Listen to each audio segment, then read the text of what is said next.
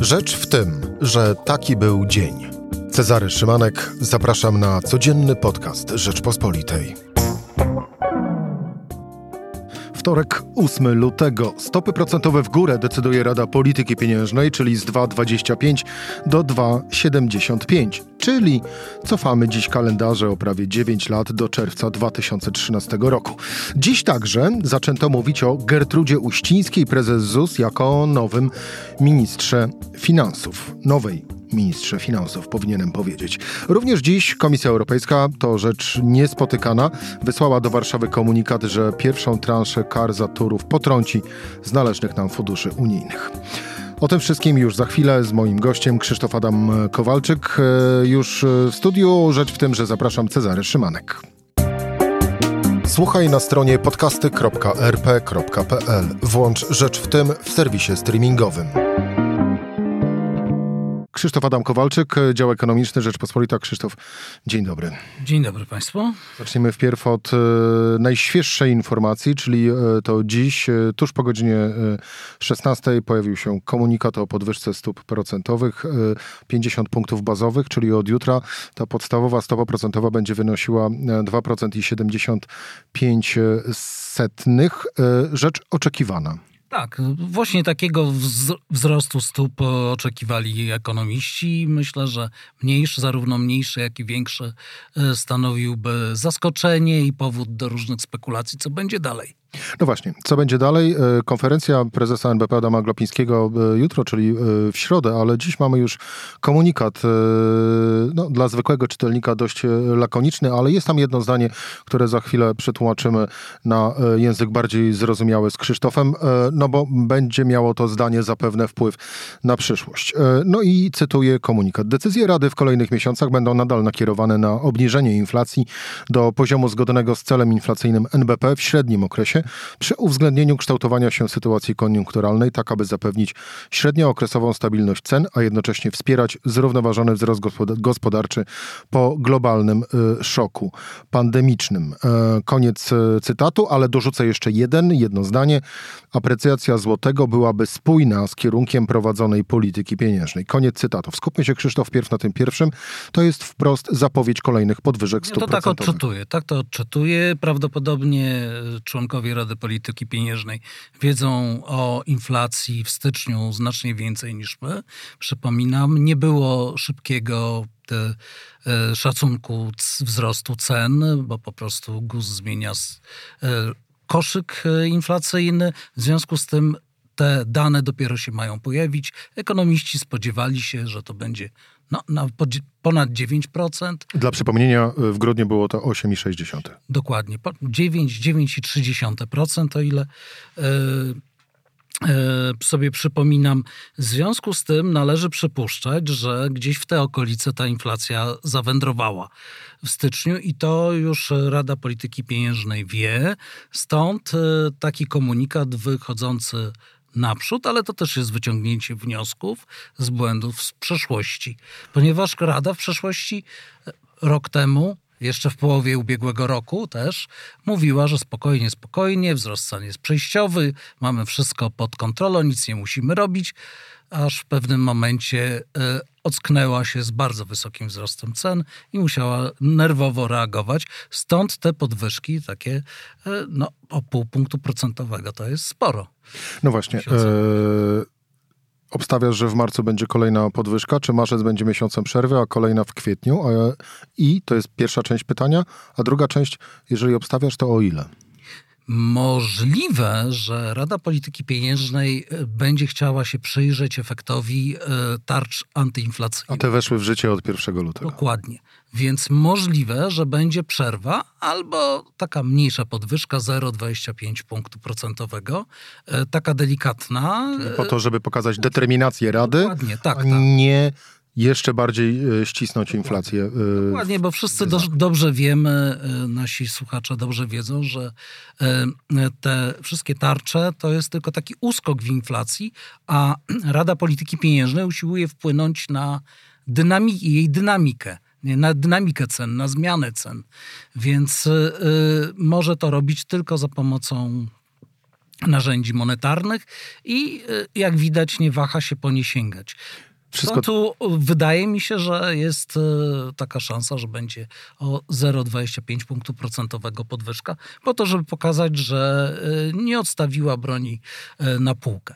Ja bym raczej obstawiał, chociaż to oczywiście zależy od poziomu odczytów inflacji, ale jeżeli inflacja w styczniu zbliży się do 10%, a inflacja za luty, te dane mogą być opublikowane już na początku marca, a na pewno Rada Polityki Pieniężnej będzie miała dostęp do nich na początku marca, kiedy będzie podejmować swoją... Lutego. Swoją, swoją decyzję.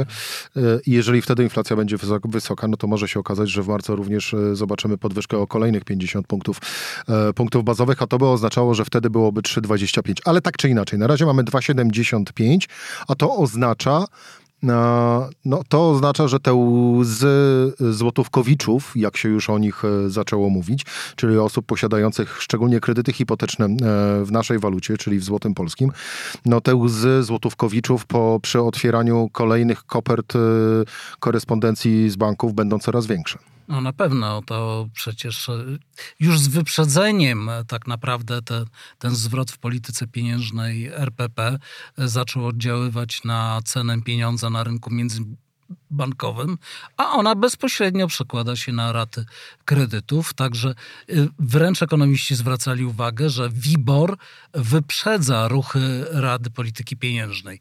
W związku z tym to już mamy w cenach, a będziemy mieli jeszcze więcej w ratach kredytów. No właśnie, a propos Wiboru, Krzysztof, bo pojawił się taki pomysł, yy, dla przypomnienia, to właśnie od stawki Wiboru zależy oprocentowanie właściwie wszystkich e, kredytów e, mieszkaniowych spłacanych obecnie, obecnie w Polsce, a spłaca ich 3,5 miliona kredytobiorców. Większość to jednak małżeństwa, czyli de facto mamy ponad 2 miliony kredytów mieszkaniowych. No i no właśnie, opierają się one na stawce WIBOR. No i pojawił się taki pomysł, co by ów WIBOR zamrozić. No to, to jest dość e, karkołomny pomysł, tak bym powiedział, przypominający mi zamrożenie cen podstawowych artykułów spożywczych przez e, e, rząd Orbana na Węgrzech które to skończyło się tym, że trzeba było limitować sprzedaż tych artykułów spożywczych, no to, to jest bez sensu. Natomiast sensowne jest e, apelowanie zarówno do e, kredytobiorców, ale też kredytodawców o to, by myśleć o zawieraniu umów na kredyty o stałej stopie procentowej. No nas niestety nie ma takiej, takich kredytów, które byłyby, ja przynajmniej nie słyszałem, miały stałą stopę procentową na przykład w ciągu 20 lat, żaden bank tego nie zaryzykuje, ale przynajmniej okresowo. E, są już takie, które dają e, stopę procentową okresowo stałą, z tym, że one nie są bynajmniej standardem, nie są lubiane przez kredytobiorców, bo zwykle bierze się kredyt wtedy, kiedy jest tani, kiedy ma się większą zdolność kredytową e, a ten kredyt wówczas właśnie jest droższy. No ponieważ z... bank jakby antycypuje, że kiedyś ta, e, ta stopa procentowa pójdzie w górę i jakoś sobie to uśrednia. Natomiast jego plusem jest to, że e, w przyszłości, nie wiem, przez 3 albo 5 lat płacimy raty według tych stóp procentowych, które stały się podstawą do szacunku e, tego kredytu na samym początku. I ci, którzy zaryzykowali zawarli, zapłaci, weszli w trochę droższy kredyt o stałej stopie procentowej, okresowo stałej. E, w momencie, kiedy e, ten WIBOR był na dnie, e, oni wygrają. Tylko, że ich jest bardzo niewiele. No tak, tylko, tyle tylko, że tak naprawdę to prowadzi nas do takiego stwierdzenia, że tak czy inaczej te pieniądze kiedyś wszystkie będziesz musiał bankowi oddać. Pytanie jest tylko, kiedy, bo albo oddasz je na początku, albo oddasz je na, e, je na końcu. Nie ma e, darmowych lunchy. Nie ma, nie ma, nie ma darmowych, e, darmowych lunchy. Ale a propos, no właśnie, oddawania pieniędzy, no to jesteśmy już płynnie przy temacie Polski Ład a tak naprawdę przy, no właściwie nie, przy temacie Polski Ład, bo to ofiarą sukcesu Polskiego Ładu stał się minister finansów Tadeusz Kościński. E, chyba od 2015 roku najdłużej urzędujący minister finansów. Mm, no, tak, od 15 roku najdłużej urzędujący minister finansów. Ja zrobiłem sobie małą małe rachunki po księgowość i, po, i wyszło mi, że on urzędował 814 dni, mogę się mylić o parę dni, ale dobrze ponad 800 dni od listopada 19 roku, czyli w zasadzie od wyborów i to jest najdłużej urzędujący minister finansów od owego czasu, zaraz za nim jest pan E, e, premier Morawiecki, który ministrem był dni 400 e, 68. No ja bym nawet stwierdził trochę może złośliwie, że tak dwie trzecie dni urzędowania ministra Kościńskiego zaliczyłbym na poczet premiera Mateusza Morawieckiego, bo to jednak chyba mniej więcej tak to wyglądało. No, tak wyglądało i w tym kontekście muszę powiedzieć, że minister, ja współczuję ministrowi Kościńskiemu, bo on stał się tak de facto kozłem ofiarnym tej e, historii wokół Polskiego Ładu, który okazał się no, wielkim polskim nieładem, takim polskim, polską Wirtschaftswoche, Wirtschaft, polnische Wirtschaft, to tak, to chciałem powiedzieć. E, I, e, I po prostu no, politycznie domagał się, ta, ta, ta historia domagała się jakiegoś kozła ofiarnego, kogoś, kto poniesie odpowiedzialność za to. A no, faktycznie minister finansów e, teoretycznie przynajmniej ponosi odpowiedzialność za e, stronę podatkową, wydatkową budżetu e, państwa i całe finanse publiczne. Pytanie, czy faktycznie podnosi odpowiedzialność? To nie on jest decydentem. No właśnie, bo to tak, od dawna. Bo tak naprawdę tym chyba właściwym ministrem finansów w rządzie od samego e, początku jest e, premier e, Mateusz Morawiecki. Ale idźmy do przodu, bo trwają poszukiwania nas, następcy Tadeusza Kościńskiego, a być może będzie to następczyni. Dziś pojawiło się nazwisko prezes Zakładu Ubezpieczeń Społecznych Gertrudy Uścińskiej. taką informację jako pierwszy po, podał tygodnik wprost. Później nasz dziennikarz, dziennikarz Rzeczpospolitej Mateusz Rzemek rozmawiał krótko z panią Gertrudą Uścińską, która odpowiedziała: Nie potwierdzam, nie zaprzeczam na pytanie, czy dostała takową propozycję. Mm, a gdyby to. Co można czytać właściwie, że dostała? E, gdyby się zgodziła, to. Powiedziała, że teraz nie. No właśnie. E, ja to czytałem tak, że jak ktoś odpowiada na takie pytanie, nie potwierdzam, nie zaprzeczam, e, to znaczy, że dostał taką propozycję. Jak mówi nie, to znaczy, że odrzucił, a jeżeli mówi teraz nie, to. To negocjuje. Możliwe. Możliwe, że się zastanawia na przykład i pani Gertruda, pani profesor jest bardzo dobrze odbieranym profesorem. No właśnie. Prezesem ZUS. To byłby dobry, byłaby dobra ministra finansów. Hmm, myślę, że byłaby dobrą ministrą finansów pod warunkiem, że e, dostałaby realną władzę do zrobienia porządku z, tymi, z tym nie, polskim nieładem.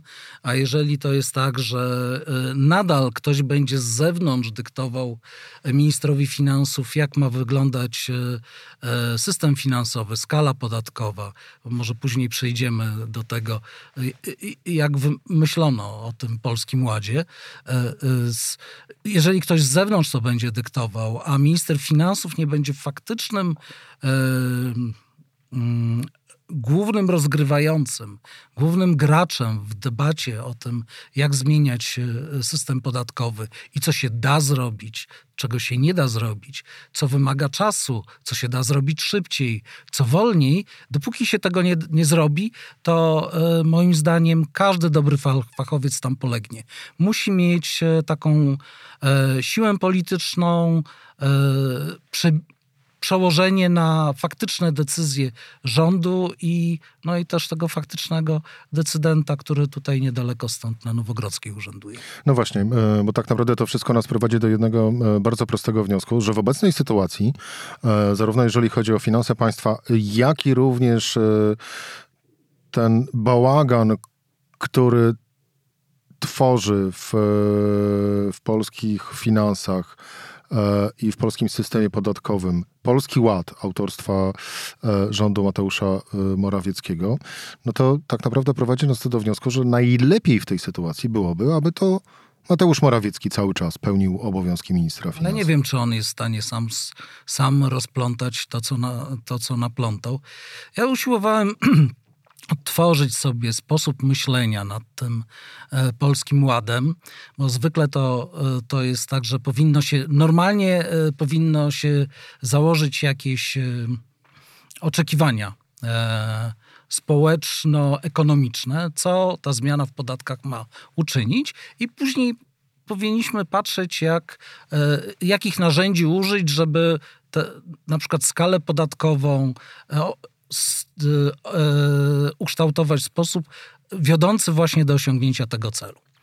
No tutaj cel nie był społeczno-ekonomiczny, to był cel polityczny. Wyborczy. Podejrzewam. Wyborczy, dokładnie. Znamy rzecz po imieniu. Skąd się wzięło 30 tysięcy, tak sobie kalkuluję. 30 tysięcy no, wzięło się z tego, że przeciętna emerytura wynosi e, 2,5 tysiąca, czyli 30 e, tysięcy złotych rocznie, a hasło e, emeryci nie płacą z, w, podatku dochodowego jest bardzo chwytliwe. No i w tym momencie no, okazuje się, że inni też e, e, skorzystają z tej e, wysokiej kwoty wolnej. No to co zaczęto robić? Mhm. To nikt nie będzie, niewielu ludzi będzie płaciło składkę e, zdrowotną, czyli ona bardzo zmaleje, będzie jakiś problem. To wymyślono, żeby ją wyjąć z podatku. De facto drugi podatek pozostał. No a to wytworzyło całą tę historię z dodatkowym obciążeniem ludzi, tam koło 5 tysięcy i w górę zarabiających, czyli tak w okolicach średniej krajowej, e, co było nie do przyjęcia politycznie. W związku z tym tu grzech pierworodny naz nazywa się polityka. Polityka, i to nie jest polityka e, taka społeczno-ekonomiczna, tylko polityka twarda pod wybory robione. W związku z tym e, postawiono przed ministra, Ministerstwem Finansów e, takie oczekiwania no nie do spełnienia. To była mission impossible. I teraz e, cały czas są poganiani ci ludzie i muszą te poprawki nakładać, nakładki do nakładek, poprawki do poprawek.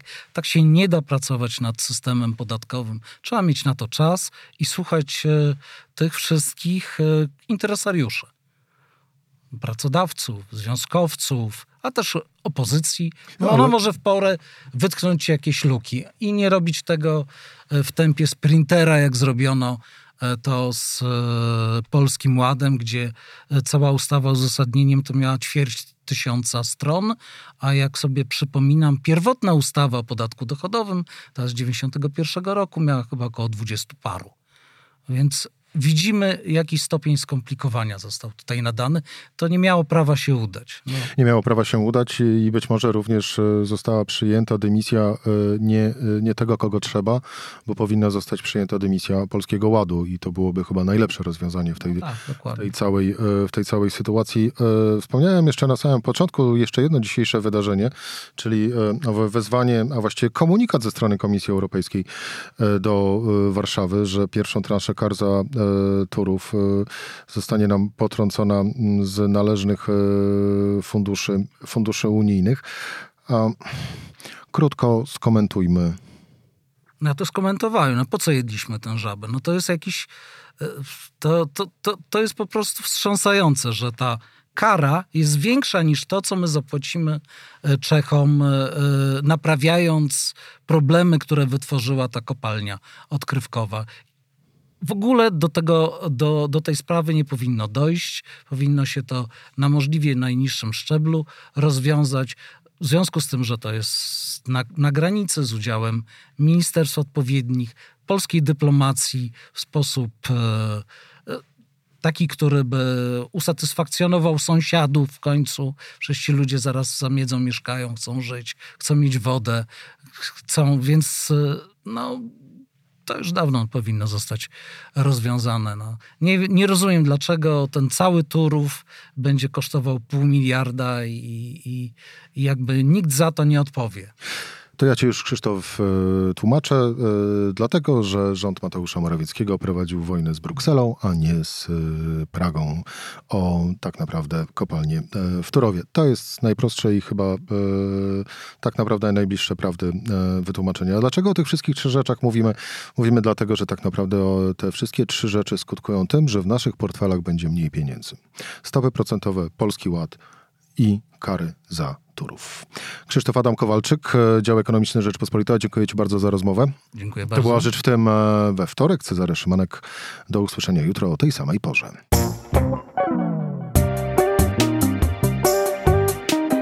Rzecz w tym to codzienny program Rzeczpospolitej. Od poniedziałku do czwartku o godzinie 17. Słuchaj na stronie podcasty.rp.pl. Włącz Rzecz w tym w serwisie streamingowym.